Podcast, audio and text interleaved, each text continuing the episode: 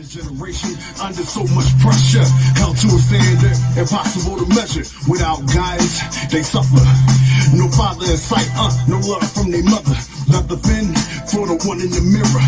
Self-image distorted, can't get no clearer. Damn, lost souls devoured by the streets. Ain't no fairy tales on yellow bricks. By their feet, only crack vials and shell casings. Looking for hope, but they still waiting. And I implore you to never give up. And like Pac said, uh, keep your head up. And when your back's up against the wall, keep your boots to the ground and stand tall. Hold on and be strong and go against all odds, uh, and keep your faith in God. Welcome to our show, Liberated Minds, with your hosts, James K. and myself, Wale. Today's topic is current events. This is episode number 10. So who, who we going to kick this off with, with urban events? Who do y'all think we should start with today? Yeah, we should definitely uh start with that whole Nick Cannon situation. Oh yeah, yeah. What's up with what's up with Nick Cannon? What's going on with Nick Cannon? All right, so to start off with Nick Cannon, uh, do y'all see the outrage as more of a way to minimize the truth being shared about history, or was there actually anti-Semitism being shown by Nick Cannon? Well, all all right, I'll kick that off, Wale. So, I believe it's that the former. I believe it's all about um, whitewashing history. So, one thing I one thing I was listening to the Breakfast Club, and um, Charlemagne was talking about how just like white folks can't tell us what's racist, we can't tell a Hebrew person what's anti-Semitism. So I, I was thinking and dwelling on that. And I researched some. So apparently, what they consider anti Semitism is anything denouncing people that claim to be Jewish that come from Europe. And I, I said, we know for a fact, even if you want to look at a, a religious um, stance, in the Bible, it spoke of Ethiopians and Hebrews coming from there.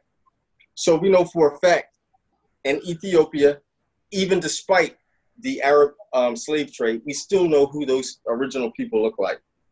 So for someone to say, and at the same time, there's also the context of what is Ethiopia, because Ethiopia, Ethiopia at the time was referred to the whole continent of Africa. It, it that's what they referred to Africa as, Ethiopia. So it's not necessarily Eastern Africa. It could have been any any part of Africa an Ethiopian person could have uh, derived from. So, my whole point is for you putting that on display for the ignorant to know, how is that considered anti Semitism if you're sitting up there um, basically validating historical facts? And like I said, it's, it's like there's a guard up because once people are awake, you have a problem people start to value their lives, they start to value their history, and then they dig deeper. So I think they had to decapitate that the minute it occurred. And um, what was the second part of your question? Um, or was there actually was there actually anti-Semitism being shown by Nick Cannon? I don't believe so. Um, I don't believe so. I, not once did I hear him say anything that would be that should be considered anti-Semitic. Um, I'm rewinding that whole conversation in my head, and I, I don't believe once. The, the only thing that I did hear him state, um, he stated the Caucasian race as a whole. He went in and went on a rant and said some things. Some people could um, say because of the the um, tense presence versus historical tense hey, this is a racist statement, but I, I'm still unsure as to what tense he was speaking on because if we look at history, history can say what he was describing is exactly savage behavior. So, like I said, if you wanted to attack him from that standpoint, you might have a little room to wiggle, but other than that, I don't see where the anti-Semitic message was uh, put there. I don't know how you feel about that, Wally. Um, I was just going by the attack it the same way you did, historical context, which is undisputed in uh, conversations like this, because for one, for him to speak on the history of the European and with the destruction and massive carnage that they spread throughout the universe, I think it's undisputed to say that you know um, it's a fact. I, I wouldn't have put it the way he put it. I would have I would have placed it in a time frame in chronological order to show that it's not a one instance or occurrence.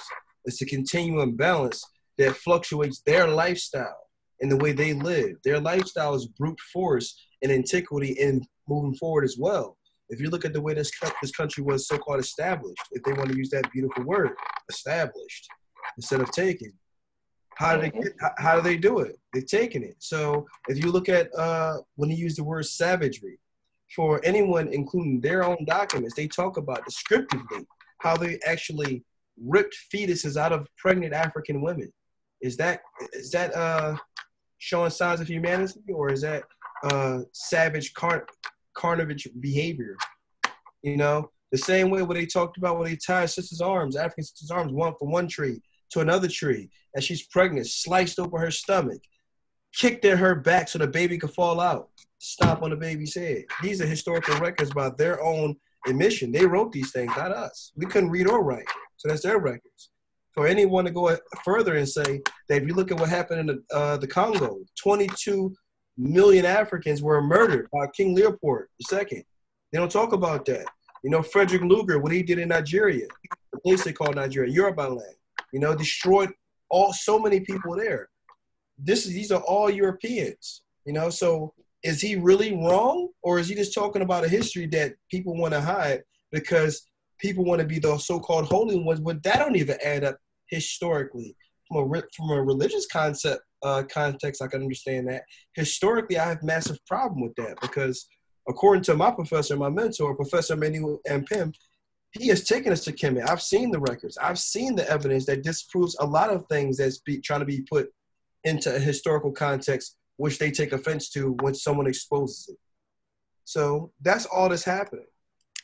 And I've seen it firsthand. Definitely. All right, so to stay on that kind of uh, track, what differences do you see in responses uh, when comments are made that are viewed as anti-Semitic, and when comments are made that are um, anti-black or anti-Hispanic?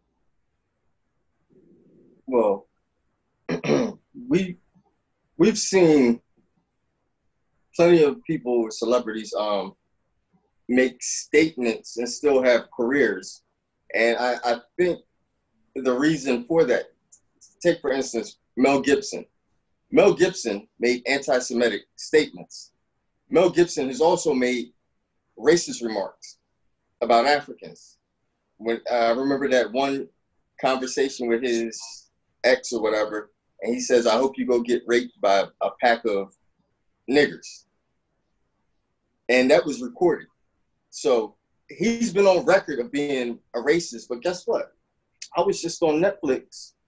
Was it Netflix? Yeah, it was on Netflix. And lo and behold, 2019, he has a movie out.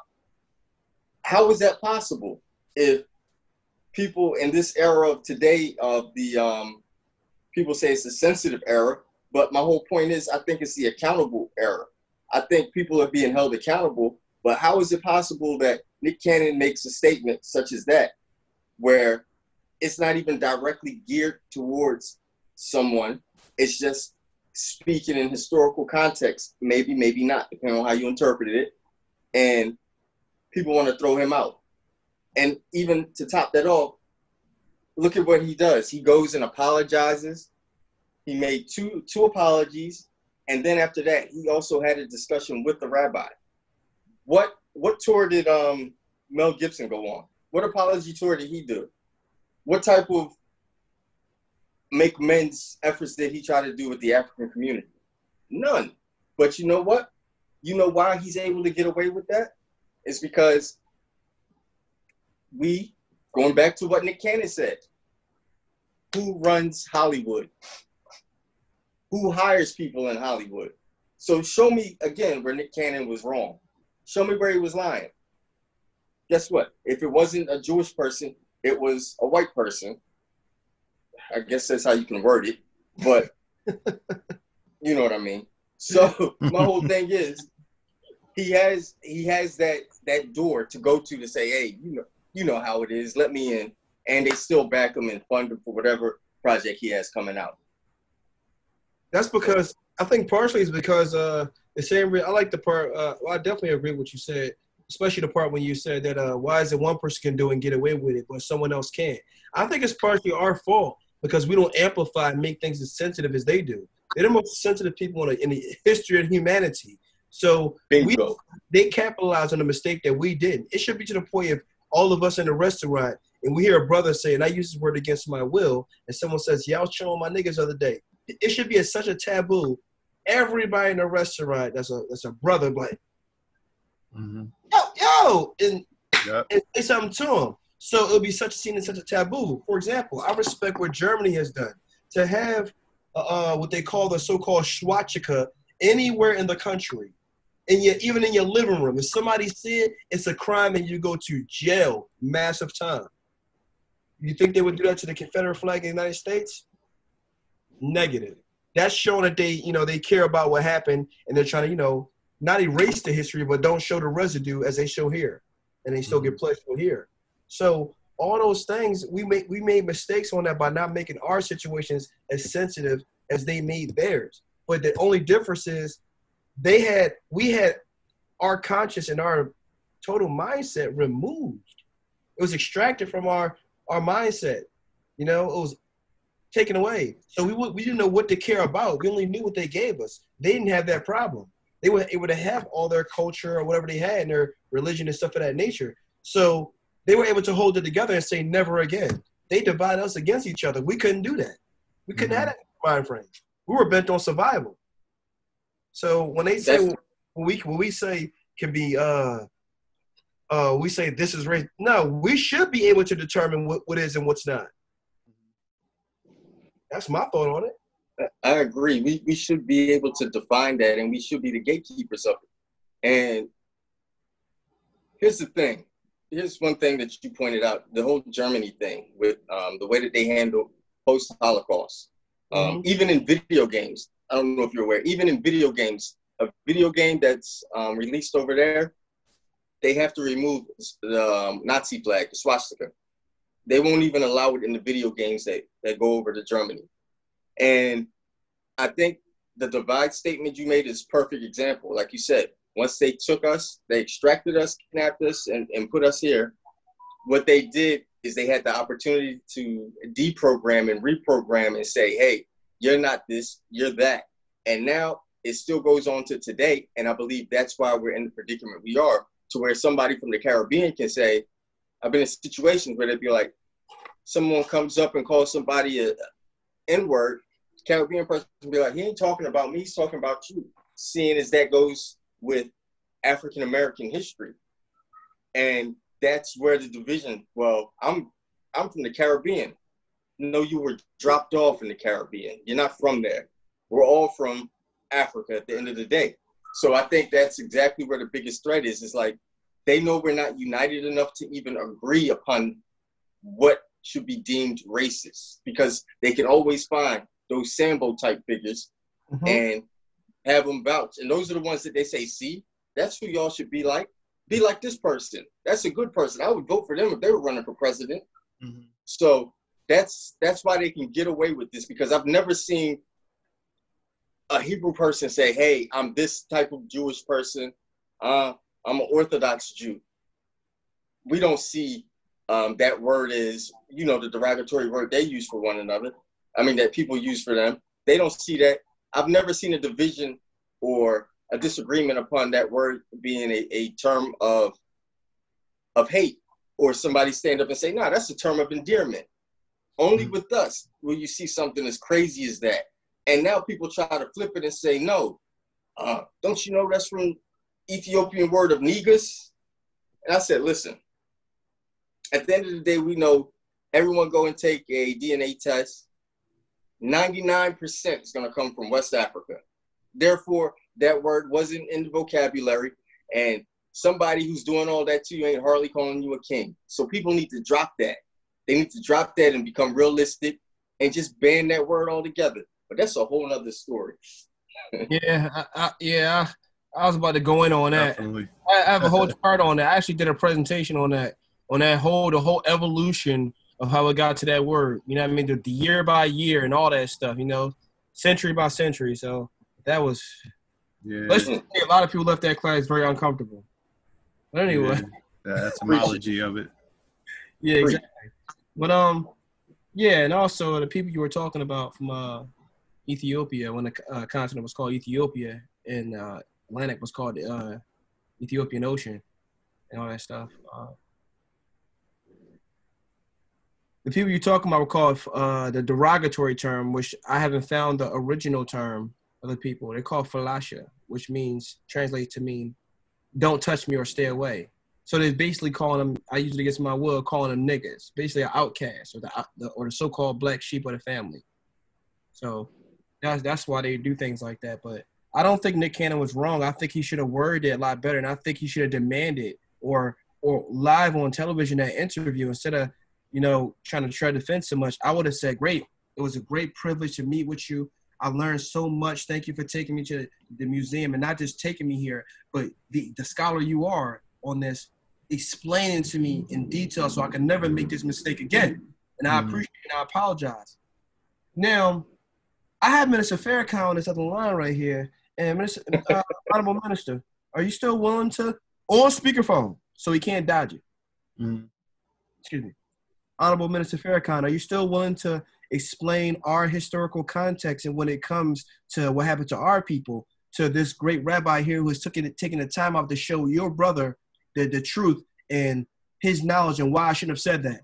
Once Minister Farrakhan said yes, that opens the gates to open all the truth. Because you know when Minister Farrakhan's on the stage and there's cameras there, he coming after your ass. He don't play no games. He going right Mhm. after you. and he's gonna tell the truth unapologetically. You know, that's one thing I respect about the brother, especially when Yeah. his camera's there. So no matter who it is. So I would have used that weapon because Nick Cannon, I don't think, with all due respect to him, I don't think he was thinking uh, decisively. You know, I think he was thinking instinctively, let me do this and get things back in order and see how things work out, not just fight the court battle. No, it's not just a court, it's not just about that. This is a people's battle to break this conglomerate that they have going on here. So if he was able to expose that, and also Nick Cannon donated money to there, I'm not sure if you know about that. No, I didn't you- know about Yeah. that. he he, uh, he he donated money to that. I'm like, well, are you going to take him to uh to you know Virginia to one of those uh African enslaved um plantations they call it? Are you going to take him there? Are you going to ask them to invest in where Tulsa used to be and invest in uh Jay Morrison's The Black House that they have in Atlanta, I believe it's in. You know, you know, you know, y'all know what Jay Morrison is, right? The thing he's Yeah. developed, real estate and all that. Mhm. Or they want to develop there to help us come up them, but they take donations from us. So if you really care, Nick Cannon should have steered him to our communities and said, "Well, look, help us." In Brooklyn, they own the whole Brooklyn. They even have their own police officers. They own Melman, which I, I which I think is great. I think is a beautiful thing. But help the brother do the same thing if you understand his suffering. Y'all weren't lynched in the street. You know, y'all went through 12 years of suffering, yes, and I think it's really horrible. I'm not minimizing it in whatsoever.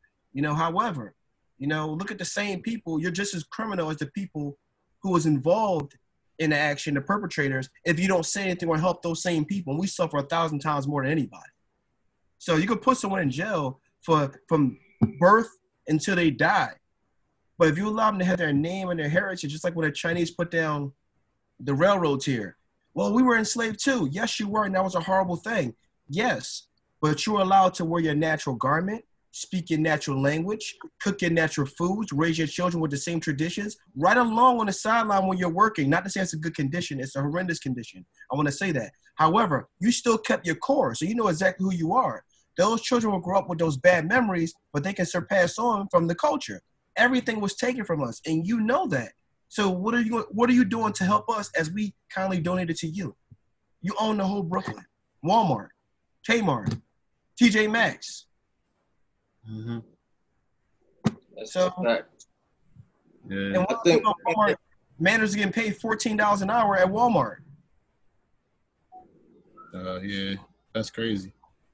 America benefited off of their crimes. And anytime someone benefits off of crime, case in point, someone's arrested for uh, drug dealing. If my family benefited from it, guess who's coming to seize everything and take their money? So how is it that America benefited off of enslaving Africans, and still to this day, there are still companies, billion dollar corporations that still make profits. The cotton industry, just just the basic example, billions of dollars, and they don't have to pay any type of reparation, but yet the slaveholders were paid a reparation. Check this out. You know what I mean? I was talking to somebody about this book called The Half That Has Never Been Told. It's a cold book. The book talks about, and I was explaining to someone uh, from a historical context. I said, well, this country was built of agriculture. It's an agricultural economy.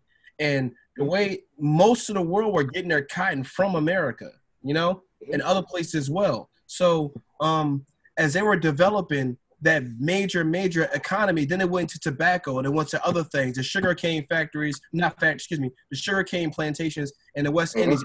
He was speaking about uh, uh, earlier. That's where the Sankofa and all those other things come from. That story. So all those historical con that is what brought this country to where it is. But people fail to realize that the White House designed, you know, by Africans and built, not just built the labor by Africans. Benjamin Banneker was responsible for a major part of that. So all these things that we contributed here, and you, you're not supposed to get paid anything? No reparations? Nothing?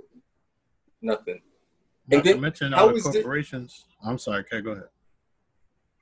No, I was just gonna piggyback off of that and say, and then they determine since when why, why isn't it taken to a world court or the UN and say this is what you will pay out to these African descendants? how is it I, I commit the crime and then I tell you, okay, this is what I think is fair for what I did to you. That's where it needs to begin. There needs to be a crime against humanity, and the world court needs to be the judge and jury for that. Malcolm tried it in 1963 and 4. The Honorable Dr. Uh, Yosef Ben-Jochannan made it so he can go there because at the time he was one of the chairs of the Ethiopia in the United Nations, and they murdered him for it. The same uh, Japan and everybody else was paid reparations because they went to the United Nations. Even some European countries went to United Nations on other European countries and were paid reparations, but Africans weren't because the, the concept of it, what I'm seeing so far and some documents that I'm reading now that I'm still reviewing, mm-hmm. Africans were viewed as property. Property can't mm-hmm. pay reparations to. So mm-hmm. this stapler here you know, it's property. I can't say, well, check this out. I'm gonna hook you up with all these staples straight up. You know, I can't. How can I do that? It's not reparation for something that's a it, a thing, an object, a commodity that can be sold at will. Chicken, horse, rat, whatever. So that's the that's the. I think that's one of the major things that that's being used to prevent us from getting our reparations. And also the second thing, how can we tell if anyone in your family was uh was a descendant? Listen, listen. African people built this country. Period. Literally. Mm-hmm. So that's enough and, and, and, the thing is, they, they try and play that game, and then you have uh, a few of us that fall for that. But at the end of the day, guess what? Your descendant, these the, the people, the African immigrants of today who are coming here, you literally could be that's your relative. Literally, you can take a DNA test. So how are you going to say they wouldn't be entitled to that as well? My whole point is, like you just said, you know for a fact, anyone with our complexion skin was enslaved. Bottom line. So who you now now you want to sit up here and say, hey, it's it, it should only go to these these types of people or whatever. We don't have time for that. Any any African person in this country, just you owe them. At the end of the day, give it to them because guess what? You also broke up that family back on the continent. Bottom line. And another thing, I don't know if you guys seen this. It was out, uh, came out today about Zimbabwe with their seen that. for the white farmers. Ridiculous. Billion, like three point five billion dollars in reparations for land that the native Zimbabwe people were killed over. When those colonists came in there, they stole the land, and now they're claiming because the land was taken back that it was wrong. And you have us who sit up there and say, you know what, it was wrong. Here, sorry for the inconvenience and shell out some money. And that's the damaged psyche that still goes on to today. But yet you see My, my fault. My No. fault. No, my I was just gonna say you see you see the humanity within us when it comes to okay, you know what? In all contexts, yeah, that was wrong. We did take it. We just straight up take it. We could have taken a different course. Back shit. You know what? Here you go. Here's some money to help you get on your feet. And it didn't include the raping, torture, killing of anyone. But yet we still have the decency to say, you know what? Wrong is wrong, right is right. I'm gonna make something right. So, yeah. Definitely. That happened two other times in history. One with Haiti and the French, when they Mm. finally took Toussaint Louverture and the rest of them fought them off and actually uh, gained independence. When they gained independence, the French not only did they leave willingly, they said we're gonna flood all these mountains we've been we've been digging in with cement and all these things, so you just can't survive off anything. Now, is that humanity there? That's first thing. South Africa, the place they call South Africa. one of Matapa, I believe the original name is. And when when uh when they came in there and, and, and d- destroyed everything, the Dutch, British, everybody went and destroyed everything. Julius Malema, the Honorable Julius Malema of uh, the EFF, one of the leaders, he's fighting so they can take back the land. They call it uh um taking the land without uh explore.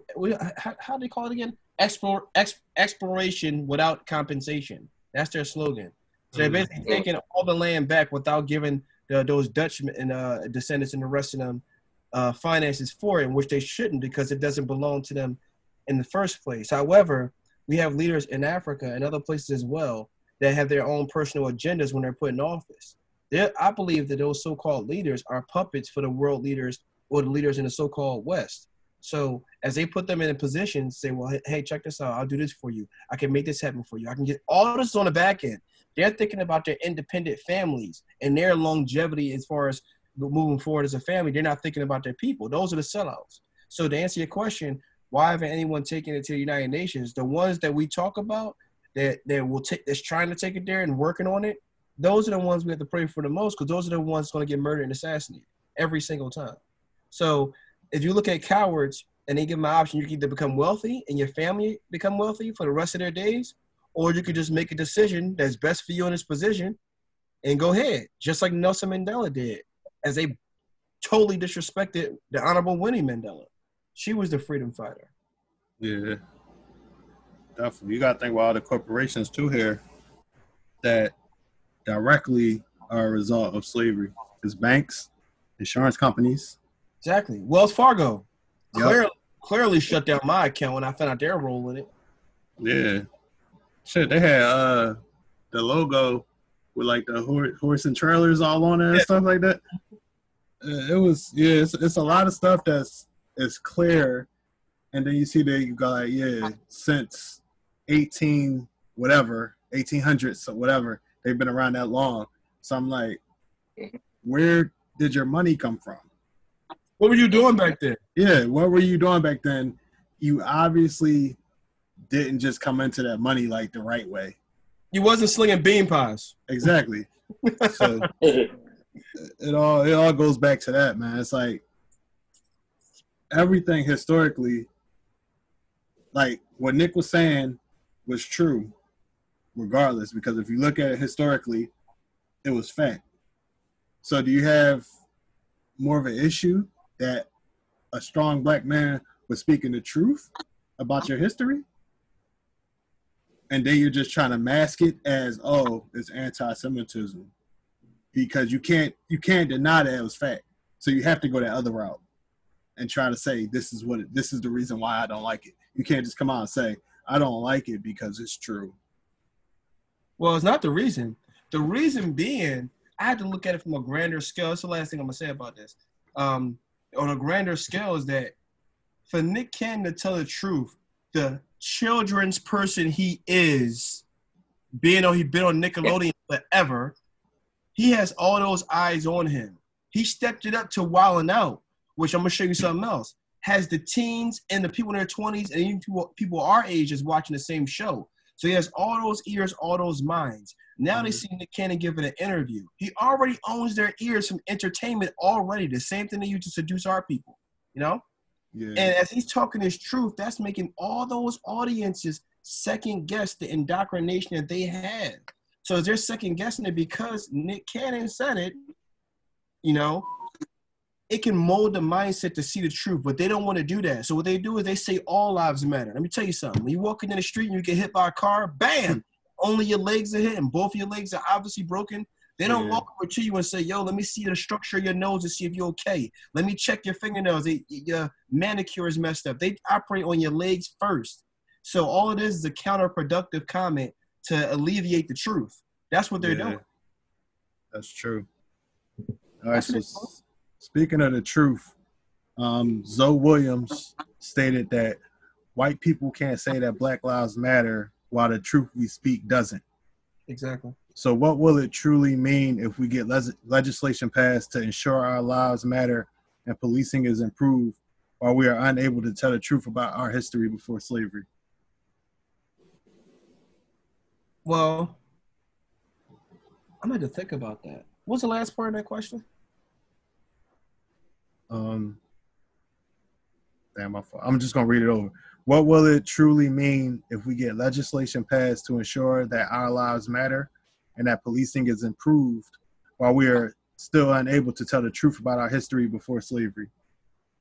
Well, I think that can be done simultaneously and also taught inside police stations in certain demographic neighborhoods on the people that live in that community. I think that's the major problem because if they hire a police officer from New Jersey and he's working in Los Angeles, he has no clue what the culture is. A major culture shock. So I think police officers should be trained by certain uh, by the police department that have people from communities, community leaders that's over that's excuse me, I almost said something crazy. Y'all almost caught that. That's uh that's um that's monitoring. You know what I was about to say. That's I almost almost said it. That that's monitoring the entire the entire um development of the program so the police officers can understand the culture of the people. Because if people can't someone a, a police officer from South Vietnam can't police uh any any anywhere in America. They don't know the culture. So the only way the system can work is if they tear it down and make it make a new system have the core of it based on community based how that community is structured that's why in city of oakland where i live now they prefer officers that's from oakland california because they know the area. They know the people the culture. So to have a legislation passed it doesn't mean they still won't let you tomorrow. It still continues. But to have something have a course of someone to teach it and enforce it as far as accountability make it not just six months to be a police officer six months what do you know? Lawyers go to school for eight years just to argue in front of somebody. Come on. That's true. it's an art to it so i think it should No be. You know, I, I'm gonna get to your question, James, but on, on that topic of the police, it's like you know the history of the police, and I think it's the foundation of policing. Hear me out, because I'm not saying we don't need police. What I'm saying is we know what the roots of policing, we know where it came from in this country, we know where it stemmed from. So you have a whole system that's whole foundation was based in racism. So therefore, it's hard to clear that aspect out. And even if you do hire people that look like me and you, it's like, all right, you're still being trained to see this group of people as the problem. And there needs to be an overhaul of that. And quite honestly, I, I don't really have anything to contribute to that because I don't know what it would take because we do have in Philly, I think is a percentage. I think there might be more more uh, black cops than white, but it's still that training. The Exactly. training is the issue. So, like I said, I don't I don't know what would correct that. But um, getting back to James' question, it almost sounded like, are you saying that do we have to negate one for the other? as far as all right we get this we get this um, illusion of inclusion, but at the same time, do we have to dismiss our history? Is that what you're saying? Yeah, like we're they they decide that policy wise. Volume. Yeah. You hear me now? You're still, still low.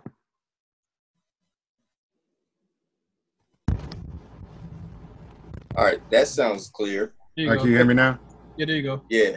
All right.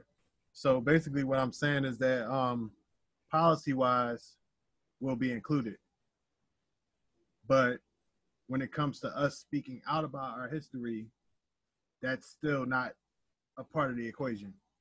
Oh, I misunderstood you. Okay. So would it be okay? I mean, what would it truly mean that if we get all this policy passed and policing is improved, but then we're still not allowed to speak the truth and we're still accused of being anti-Semitic or denounced for speaking out and speaking something that's actually true about our history? Like, is that trade-off? Right. Right. That, that's like I said, that the illusion of inclusion because mm-hmm. we've seen we've seen the Declaration. We've seen that Declaration of Independence. We've seen how it's worded about all men being created equal. But is it in fact all men? Who do you consider a man? So you can say you can say whatever on a piece of paper, but it's what you sit up there and you make you make the law at the end of the day. So like you so and you were saying, it's actions speak louder than words. So if we're not sitting up here um, reinforcing what these policies actually say in black and white, then it's as if you have no policy. And that's problematic because guess what? It's not going to change overnight. So people should still be able to voice the truth of what's going on until you see, okay, percentage wise, statistics wise, hmm, these prisons, they're getting a little lighter. Oh, these arrests amongst inner city youth, they're not as high. The, the ones in the suburbs, they're getting arrested at the same rate as the people in the city. Once we start seeing statistics that match policies, then we can say, okay, I can shut up for now, but I'm gonna keep my eye on you. Yeah, I agree with all of that. I, I misconstrued what you were saying. I thought you said what type of policy would be uh, implemented if uh, if we were able to speak out and and make better uh, the policing a lot better. But I still believe uh, I still stand with what I said. But uh, James, I can't hear you. There you go. You still drop some jewels, so it's cool. Huh? You still drop jewels, so it's all right. All right, cool. Yeah, I just wanted to get that clear because, uh, like you said, if it, if someone doesn't consider a person a human being, it doesn't apply. You know, for example, and that makes me question something. I think it's a very valid question. If we're not seen as human beings, and that has never been rewrit- rewritten, which I'm still researching to find out if it's been redacted or if it's still there. I'm still looking for that. I didn't forget three episodes ago, and um, so it makes me think of a police officer or someone murders somebody, one of us. Is that the reason why they get all these, you know, they don't go to jail? It- that, we have to really question that hmm because it's no different than me stepping on an ant. Hmm. hmm Yeah. So- You get what I'm saying? hmm So it's only murder if it's something that's equal to you. Like some cannibals think that, and I watched this because I watched the documentary. They were looking at people that practice their lifestyles is relevant to that, that three fifths of a man thing and all created equal. They only consider cannibals consider.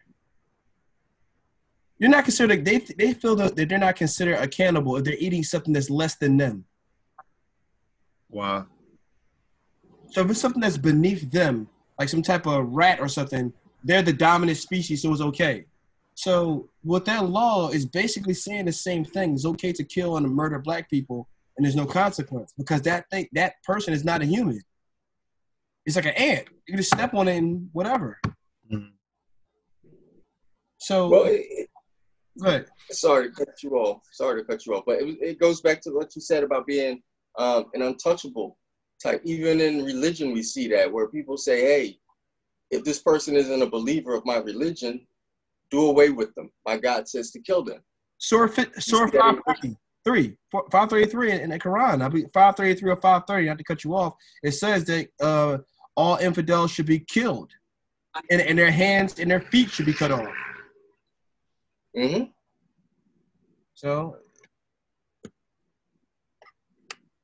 but you know, so I think the religious part of it is a bothersome, it's it, because because it was written at a certain time and translated. I think that could be manipulated. They brag about somebody killing a thousand people with the jawbone of an ass, and they say thou shalt not kill. What kind of contradiction is that?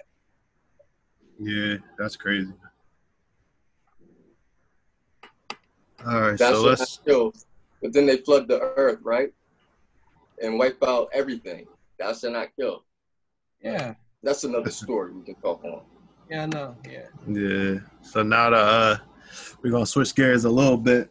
Now we're gonna talk about the uh, you know, blackface uh, white supremacy.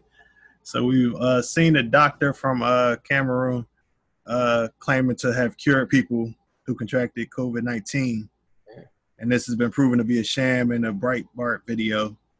Um, do you see this as fanning the flames when we already have anti-maskers and uh, people who live on the word of uh, 45?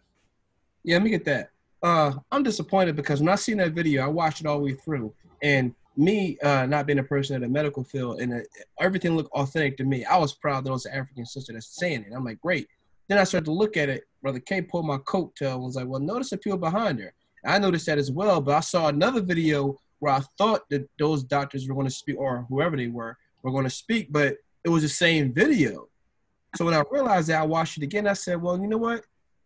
Being all this information is coming out, it's putting a setback. That's like when people say, well, black people kill black people, you know? Mm-hmm. So by her making that statement saying that she's she's done this and she's done that, now any other doctor in the history of anything going forward, they're going to be held with that same tattoo on their rec- their uh, reputation before they even open their face. So, and especially being on she's she's an African, and especially being on she says she went to school in Nigeria. Where you know, so so by not by not saying that, it leaves it open ended, and it made me think that she's a Nigerian. Probably she's an African, no matter what. But Mhm. the fact that she said that, it's a big spotlight for that dude that's targeting that country for Mhm. obvious reasons. So it puts a it picks it makes our, our movement stagnant for, for situations like that. I, I don't I don't think that that was that was a huge setback. Definitely. I believe just the way you connected the dots, I believe it was strategic. And like you said, what I find interesting in the whole thing, before I actually answer your question, what I find interesting is, I remember about two years ago when this same man, Agent Orange, went up there and said, shithole countries when referring to any type of black nation. Mhm. So therefore, now you're promoting. You have this person come to the forefront to speak on your behalf because she's an agent sent by him. And like I said, it was just suspicious to me because what she was saying wasn't necessarily wrong in the sense of that can be used in prevention. That's where I think it was misinterpreted because they say you want to get these vitamins in you, but uh, excluding that hydrochloroquine because the, the whole thing is once your immune system is boosted, the chances, just like with any other type of virus, the chances of you contracting it are diminished. It's a lower probability of receiving it. So, like I said, but for her to claim, hey, this was a this was a cure, what'd she say, 350 something people? Mhm. Out of 350 pe- something people, how come not one has come out and said, yeah, she cured me? Not one. Mhm. So, like I said, I, I knew it was propaganda the, the minute it came out. Like I said, the minute it came out, and like I said, she threw in that she threw in that curveball just to say, "Hey, I went to school in Nigeria. What's that got to do with the price of tea? You know what I mean? What does that have to do?" So, and then for her to sit up there and say, "Yeah," she said, "You said she said no mask. We don't need to wear masks." Is I that didn't hear you her said? No, no, she no, she didn't say that. But I was asking, Oh, that does what she said Okay. for fan the flames of those people that are against Uh, not wearing masks and stuff like that. No doubt. That's why that's why the US is in the predicament it is now because um, you have these people that feel a mask is an infringement upon their freedom.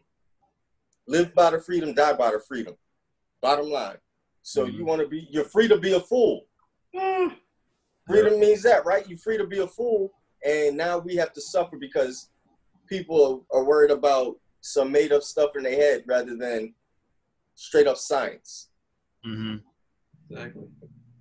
Yeah, because she tried What's to. She she was very passionate.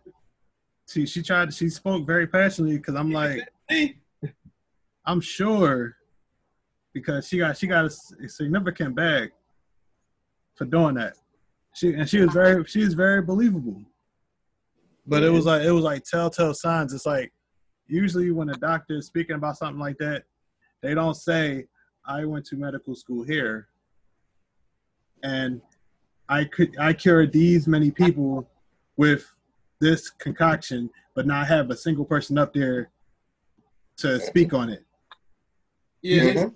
it was just it was like pretty much a bunch of suits behind her just making sure like they were they were her handlers they were making sure that she followed protocol and she stuck to the plan i'm sure there It were looked i'm sure there were multiple takes it looked like a pulpit.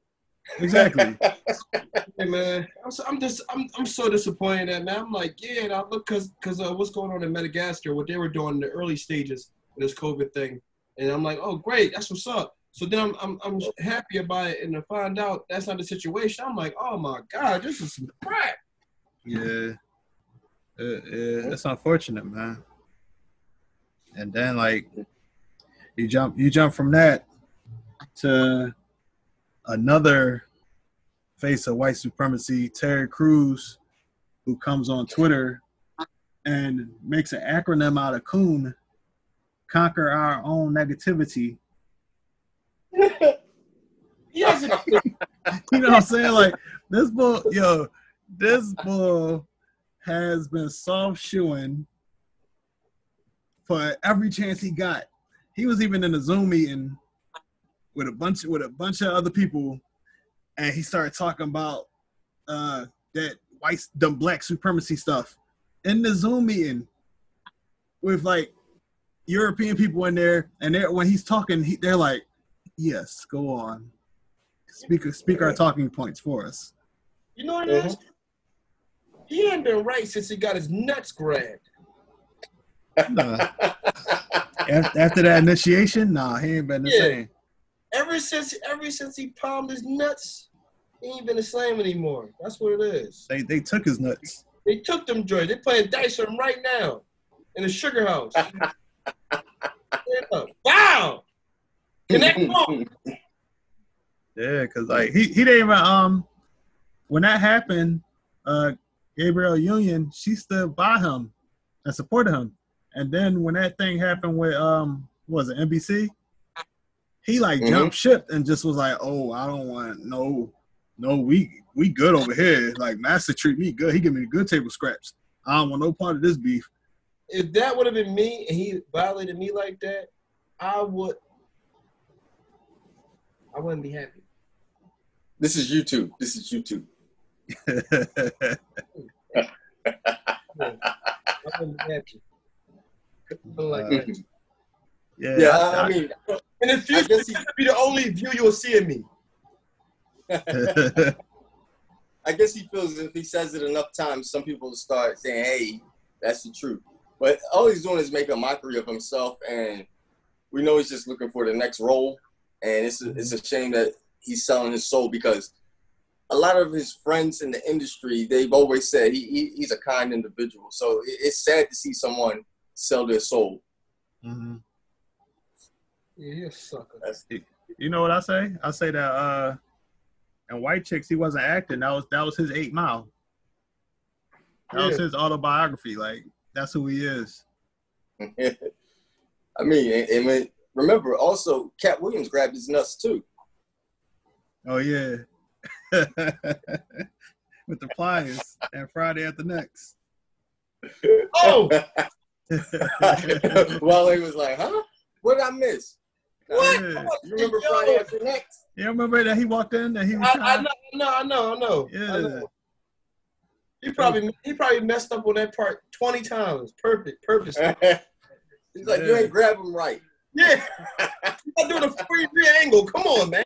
Yeah. Get your That neck was, game up. that was another role where I'm sure he was playing himself because he was up there twerking the Tupac What? in the movie. Remember he yeah, he was sit, he was sitting on his mom's couch and then um How Do You Want It was on and he got up and Oh, I thought you said he was twerking with Tupac. oh no, no, no, no, no. He was watching How Do You Want It video. And so No, he was up there watching How Do You Want It? And this bull got up and started behaving like himself in the movie. behaving. You're a wild one. I'm You're like, wild. yo, this bull, That's funny. this bull, man, he he just needs to shut the Like fuck they- up. Like, just shut up. Like they say, he living his truth. Let him live his truth. Well, like I said before, you know, some people want to become famous so they can tell the world what they've done for everybody. Me, if I became famous, I would like to tell the world what everybody's done for me. Him, he he fascinated about the coin. The coin regulates who he is. It's not a it's not his he doesn't live by principles or integrity or morals, you know? So when people live by that, they won't violate that. That's why people say, you if you can't find something to live for, best believe to find something to die for Yeah. because they want to live by those principles. No matter what realm it's in, if it's in the street life and somebody killing 30 people, which is a horrible thing in my life, the way I, I view it, you know, in mm-hmm. their life, once they go to get the get locked up, they shouldn't they should do that time, every bit of it. They shouldn't be no as being glorified today. It's cool to be a rat these days. You get a pension for being a rat. It's Yeah. crazy. I mean, but you know, you know what they say about him, right? Who? Terry Crews. They Well, yeah. that, they say that um every tweet that he um posts, he gets a new wrinkle on his head. He gets a new they say he gonna be looking like Krang from Ninja Turtles. it- it's it's it's like got a pack of hot dogs on top of his head. Yeah, every time every time he posts a tweet like uh, black supremacy, they're like, Oh, slinky head. Yep. Slinky head. Wow. Nah, but yeah, enough enough about that fool. All right, so uh you know that 45 had a rally a few weeks ago, and you know Herman Cain, he attended. He was proudly there with no mask, and he was one of those people that thought that COVID was a Democratic um, hoax. And today, found out he passed away from complications from COVID. Um, do you believe his passing may spark common sense in those who believe this is a compar- conspiracy and not real? No, Nah. no. I mean, we've had we've had 150,000 plus deaths. So what makes his more unique than those other 150,000 plus? Exactly. I mean- you know him. That's why. Yeah. hmm And So Yeah, I don't Yep. think so either, because you know, yeah, it's, somebody, it's somebody, only somebody that's an idiot, you can't. It's hard to, uh, you know. It's like- mhm. if, if somebody that we know they pass away, right? To us, he's like, "Yo, you heard Ryan died? Oh crap, Ryan died." Somebody in in in Jamaica don't care about Ryan. It means nothing to them. And three million Ryans would die, but that one Ryan that people know and they have an intimate connection like this cat, we know who he is, so it's different. You know, for us, like, wow, him? You know, like when Dr. Jet, when uh Magic announced his his announcement, I think '93, I think it was something like that. He announced it, and it was like, oh my God, Magic is going to die. Magic, you know. It, but it was, it was called not okay, but it was it was under under their caps when other people had it. But when Magic, that big figure, is like, oh my gosh, Magic. Mhm. You know, that's Right. that's, that's why people react. Yeah, Mhm. definitely. All right. So now we're gonna shift to you know the school issue. Uh, we're like a little over a month away from the next school year beginning, and there has been a push for children to be in school despite the cases of COVID still on the rise. Does this seem like another instance of sacrificing children for political agenda, like how school shootings have been handled in the past? I think this is the stupidest decision ever, and I say why. The reason why I think that way is because uh,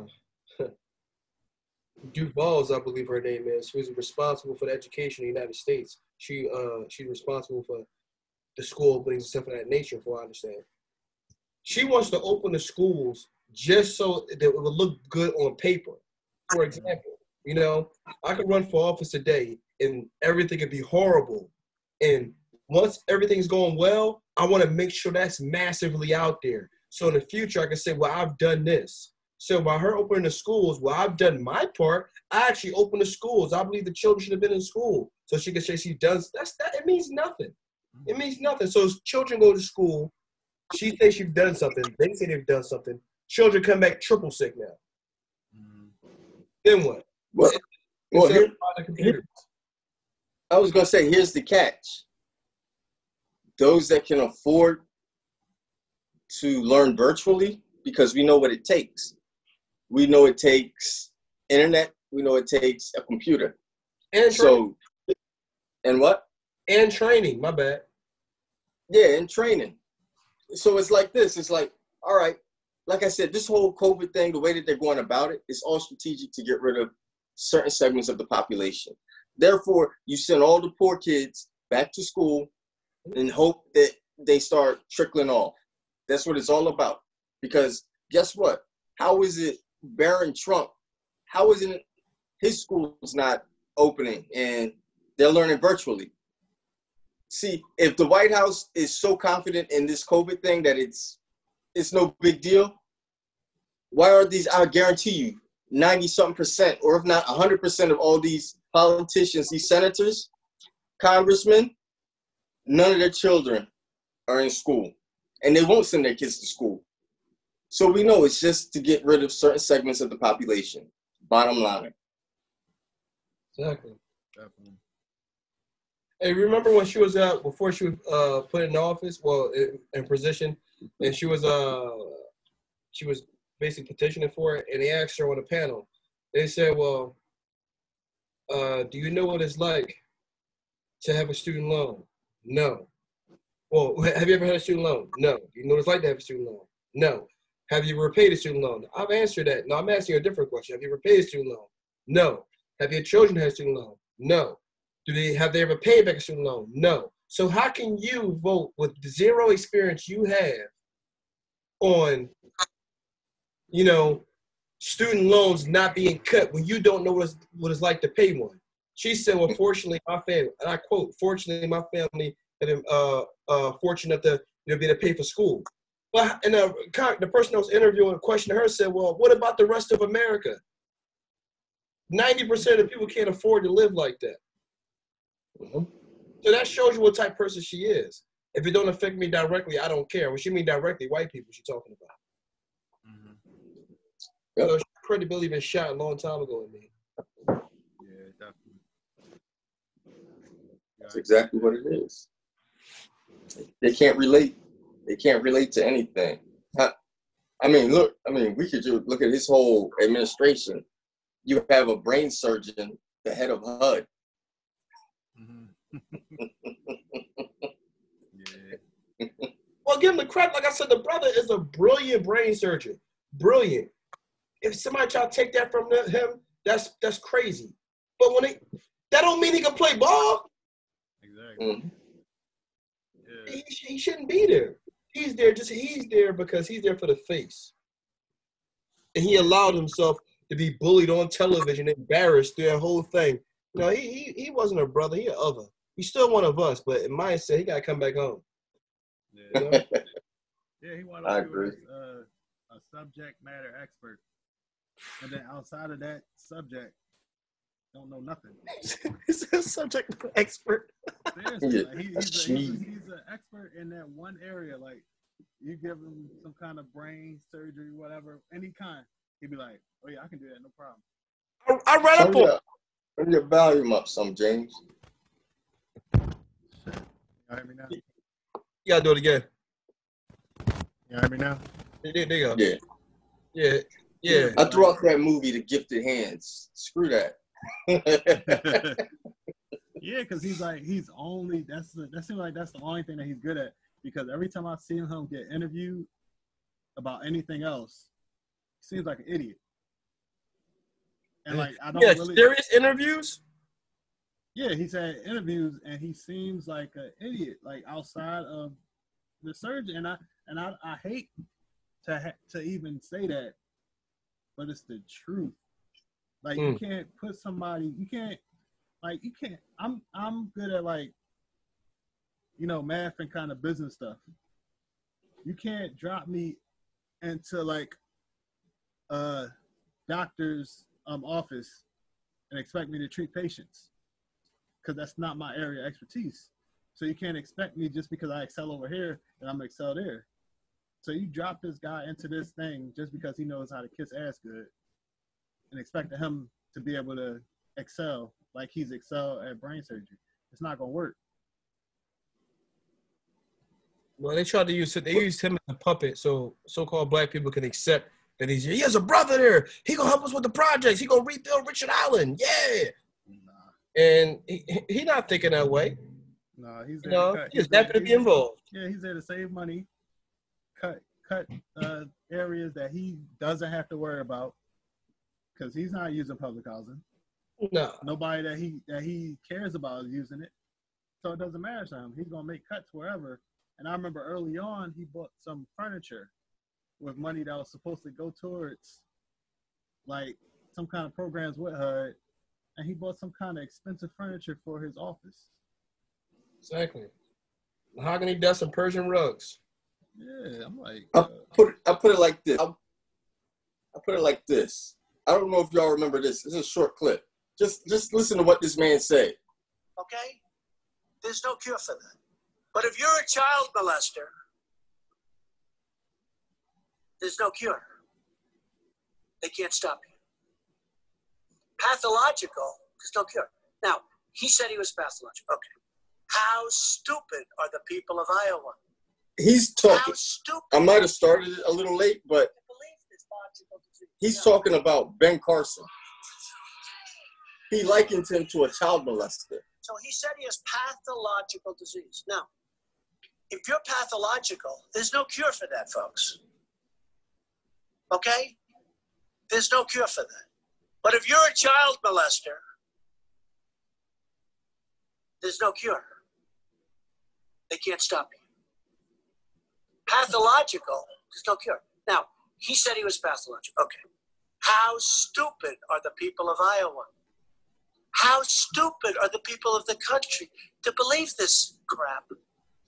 So here's the good news. He's now saying all of that stuff happened because otherwise he's a liar. What the hell have we come to? What have we come to? When we have to believe this kind of stuff, and we're going to put somebody in office who considers himself to have pathological disease. Read the definition in the dictionary of pathological disease. And I'm not saying it. He said it about himself before he knew he was going to run for office. So that's when what the hell's happening? 2016 when they were running. I remember that. Someone someone calls you basically a child molester and you still conduct business with him and all smiling in pictures. That tells you there's something wrong with that man's brain. Well, I think that after that interview, he should have, if he decided to stay uh, involved with that campaign for some mysterious reason, you know, Donald Trump should be, he, sh- he should have been wearing shades after that. The next rally, he should have been wearing shades. I'm serious. No doubt. Yeah, you're right. Though. No doubt. I'm dead serious. You know how sunny it is when you chick campaigning. Yeah. That, yeah, that was. He don't make me an idiot, though, man. This this is the man that uh said there was one one million eight hundred seventy thousand million tests. Volume up. There you go. You know what I mean? Yeah. Yeah, this is the guy that said there were one million eight hundred seventy thousand million tests given. Those words came out of his mouth. And he said in that, in that order. He said one million eight hundred seventy thousand million tests. That's what I said that order, huh? Yep. Right. He got confused. he got confused. When he read it off the paper, he said it the right way. He said one million eight hundred seventy thousand. And then when he tried to reiterate it, Yeah. he said that's one million eight hundred seventy thousand million tests. That's crazy. I'm like, Pretty soon they're gonna start pinning stuff to his forehead. yo, The doofus. I'm like, yo, when he's not reading off that paper, it's like you get to see the true essence of his stupidity. And it is, and I can't even be mad. Like, it's, it's kind of glorious in a way because I'm like, this is great. Let everybody see how stupid you are. And that means that anybody that still follows you and looks at you as like a messiah or whatever, they're just as stupid as you.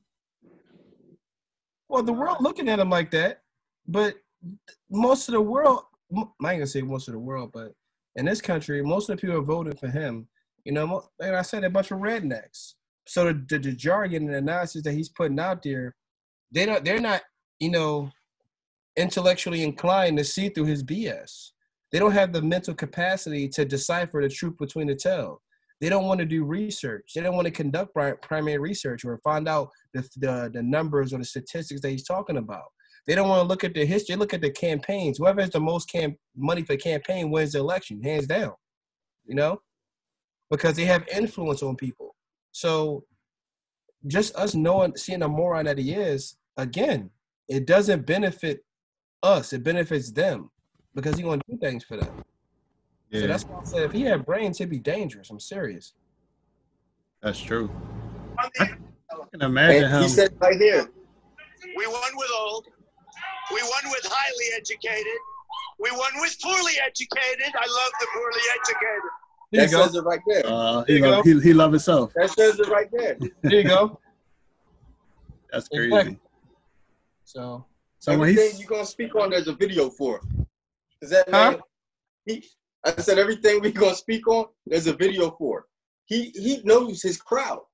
there's a video So- for the one for the one million eight hundred seventy thousand million too. I wonder when he speak about the people that voted for him last time, do he be like, for the fifty nine million five hundred thousand million people that voted for me? two, two, two, two, two separate columns, huh? Man. This boy, he need the, the uh, remember the cube diagrams. Yeah, that's why. That's why I said that. The ones, tens, hundreds, thousands, millions. Yeah, two separate.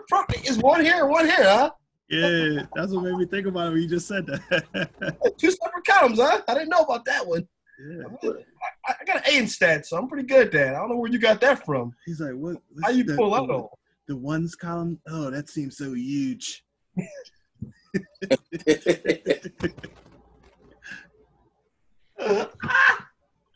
This is crazy. so huge. Yeah. Yeah. What you think about the, uh, the uh, what's the name? Uh, uh, the Will Smith thing. Yeah, the entanglement. Yeah. I, I honestly think that they're just um together like just to keep the bag together at this point.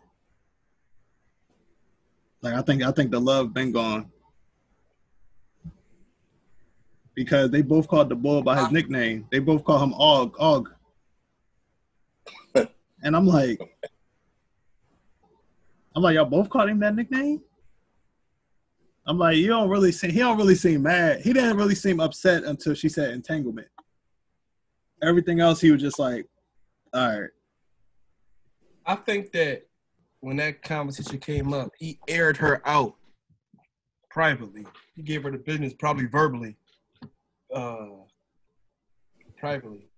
But they said this is massive ratings because everybody, every almost every rapper and singer said, "I want to stick together like Will and Jada." Everybody say that. Yeah. So, so turmoil in their relationship is immediate, massive, number one press media. So they decided to talk at the red table. Mm. And Will, this is after I believe he cursed out and did whatever he did. He reacted, found- out. I think that Will Smith was a sucker for allowing her to say it's an entanglement and not putting it in this way. Say, well, that's what you call it? Okay, we know he said something like that, but he should have said, well, if we're still married, but we're separated because we're not seeing eye to eye, we never came up or you never came to me and said we could see other people. So if you've been seeing this guy for five years behind my back and didn't tell me, and we're still inked in as as married, you are cheating on me. Period.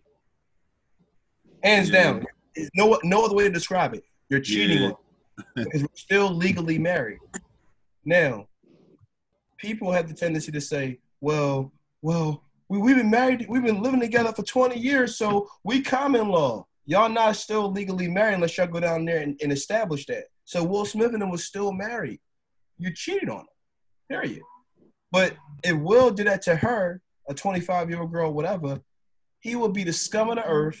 He would never get in a movie again, probably. He would be treated worse than the guy, the brother from the Great Debaters, who, who beat the, who was found not guilty of the rape case. Mhm. Nat, um, Nate Parker. Exactly. He'd be treated worse than that because he's a male. And all these institutions and groups who like to tear down black men would have destroyed him.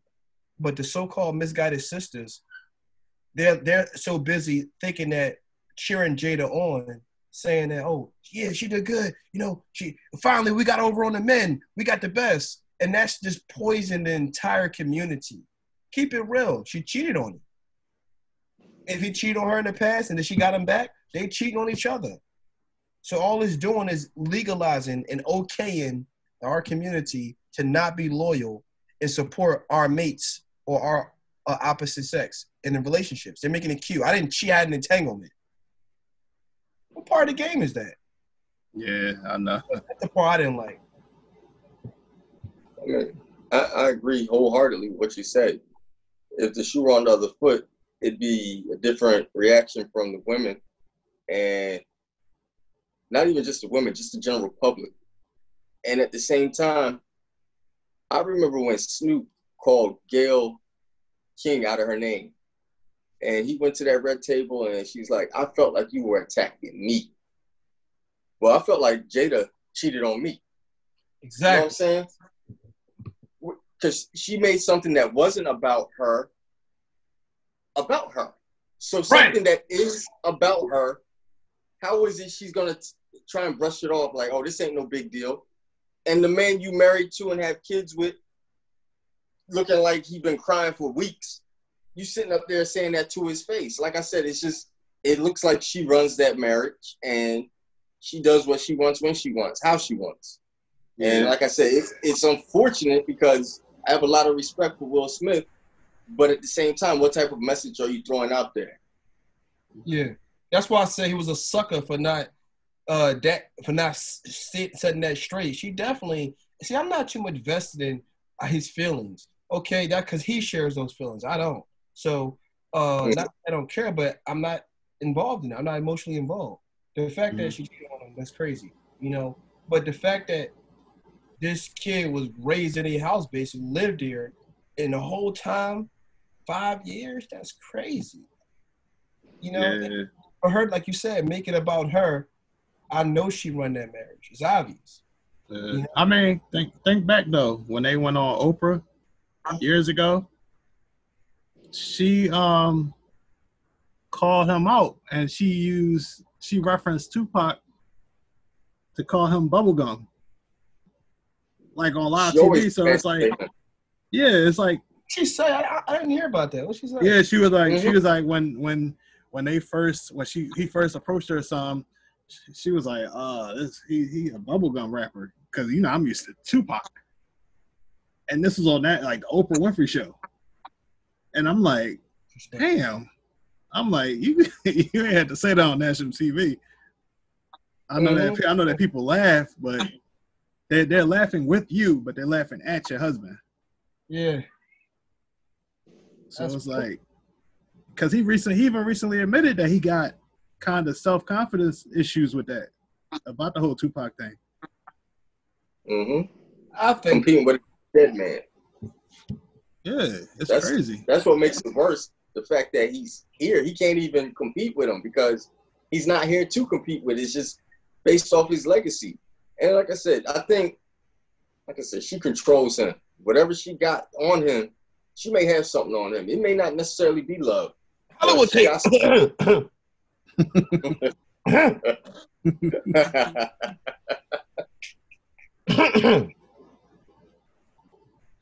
yeah, I don't know. He did that. He did that. That Ali movie. He must have been doing some stretching that she caught on camera. That he wouldn't have been doing.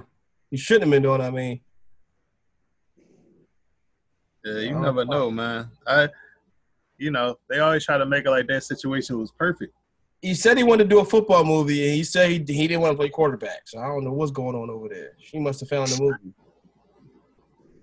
Him getting blitzed, tackled, scored on. I'm, I'm in the way. Yeah. I don't know what it is, man. It's it's crazy though, man. That that whole situation. Mhm. I I actually talked to my aunt about that. My aunt said I actually brought that up to her when I said the word entanglement. She said, "I feel so bad, you know, for the future generations because, you know, just the cheating thing is just crazy. But to make an excuse for it and people accept it and start using, she said her she's a teacher. She said in her classroom she heard people talking about that and using the word now. Mm-hmm. That's It's, it's thing because everything is a trend now. exactly. You could take one one moment in time, and that'll trend for maybe two to three months, and in that two to three months, it spreads around the world. Mhm. Like everything, everything penetrates society so fast that like it, it doesn't take any time. All it takes is a few shares. Yeah, that and who's doing it, you know, it's, it's- like I said, social media is responsible, not solely, but is, is, is a part responsible for destruction of the mindsets of our people. Because on a more serious note, um, I noticed that people, they look at our people and people in general look at social media and the things that happen on all social media backgrounds and platforms. They actually use these things to make uh, false truths and narratives about us as a people because it's easy to do so. Well, look at them, they're doing it. Look at them, they're doing it. And the rappers, so-called rappers, and uh, the ones that's pop that's promoted the most are the ones who's perpetuating that nonsense. You don't see J. Cole on Sprite commercials and they get all the endorsements, but J. Cole, you don't get any of that, you know, because he's not going to promote that negativity. So being on social media controls the, a lot of our society by the trends that we have, and that's agendaed into us and then projected to us. You know, you think they really want to stop that? No, they're gonna keep that same energy going. That's why they brought this entanglement crap up and they put it on television. It's just crazy. It's nonsense. It's nonsense. Mhm. Definitely. If I want you to listen and everybody respect Kane, he the highest person in the world, and I want him to say something that's totally against against ethics and humanity in general, as long as K said people gonna do it. That's social media. As long as if I, if I sign a music deal tomorrow and I cut half my hair off and then I get extensions on this side and they and they uh purposely the industry and we know who runs the industry a couple conversations ago. Hence we coming back. So if they say we're going to promote this person, everybody will pay attention to them because they're getting the most attention and so-called success. So what they say becomes real. The antics is the introduction. A few months later, or when they kind of cool down, they allow them to cool down, they have them do a serious conversation, an interview. Here we go. Yeah, you know, some things you gotta do what you gotta do when you do it to survive. You know, see me out in these streets, you either sling crack rock or have a wicked jump shot. That's all you got in this world. So I'm just keeping it down for my folks, you know, straight in the hood style. The community see that, yo, MC Radio is so real. He's so smart, whatever that means. He's so wise. He he dropping gems. Now he has all those ears every every song he has in his album is probably gonna be about skinning somebody, and they're gonna think that's cool because they use this person to do it. Yeah. It's so sad. Nas made a song called "I Know I Can." He was clowned for it. That's crazy, man. That's what social media. They call them what influencer. Exactly. hmm Yep. And, and they pay people based off of oh, how many people are you influencing? And like you said, they they get the right ones. It's They a get the right one. I was watching uh First 48. Okay, I told you about this. This was so funny and so crazy. This guy, he was a credit card scamming guy. And he, he had all these millions of dollars or whatever. And you know, they caught on to him because somebody was in a music studio and a guy, famous rappers, which I'm not gonna name, allegedly go there in Atlanta. And the place was shot up and two people were killed. So there's one guy, he's like a big guy with a credit card scam thing. He flashed on Instagram. He has like Benzes, Lamborghinis. He bought Usher's old condo, all this stuff, right? Now watch the power of social media that makes people feel like a social media giant and what it's doing to the youth. He had a young guy was arrested in there that worked for him. They found his phone, his real shirt, found his phone. He said, How you get the phone? He said, I went back to the cops. The police officers, long story short, arrested him and started questioning him. When they told him they was locking him up because he had connection with that murder, mind you, three people were murdered.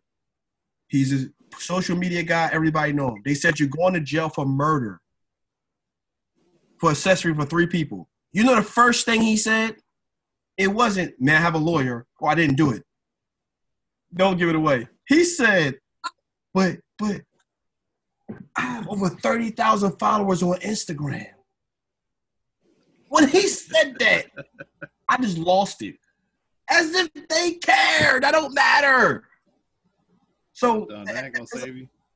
I'm serious, and he was serious. He said it like he's supposed to say, "Damn, how you put you got thirty thousand detect? That's crazy. We gotta let him go. Thirty thousand, and he went to jail forever. That's He wild. probably still trying to get a phone, That's crazy. Check his Not Instagram. They just but to get Instagram followers. That's they crazy. made a movie about something like well about this whole social media. It's called Infamous. It just came out. It's like an indie movie, and it was about these people that go around robbing convenience stores and eventually rob banks. And the girl just got carried away because she would film the crimes. Mm-hmm. She would go live just to get followers, and that ended up being the doom of her. And it, it's seriously what goes on today. People doing stuff like they say, do it for the gram. That's what it boils down to. They don't think. And next thing up is uh, what do they call it? Uh, members only page, friends only page, or members only? Uh, Oh, OnlyFans. Fans only. Okay, only fans. Yeah. yeah, I talked to somebody Make, about. every, make everyone a uh, um a porn star. It's ridiculous, man. Pros- uh, uh, uh, social distancing prostitution. Yeah. Yep. COVID friendly. That's what it is. And the darn well when the camera, home. they go to a hotel and have a hotel party and have a COVID nineteen soup party right in the pool. Crazy, the man. Yeah. world we live in. Yeah, exactly. But there you have it. Another great episode. That was our current events episode. So we hope y'all got some jewels from it. Enjoyed the topics. Uh, as always, one accord, one love. Peace. We out. This generation under so much pressure, held to a standard impossible to measure. Without guidance, they suffer. No father in sight, uh, no love from their mother. Not the fin for the one in the mirror. Self-image distorted, can't get no clearer. Damn, lost souls devoured by the streets. Ain't no fairy tales or yellow bricks by their feet. Only crack vials and shell casings. Looking for hope, but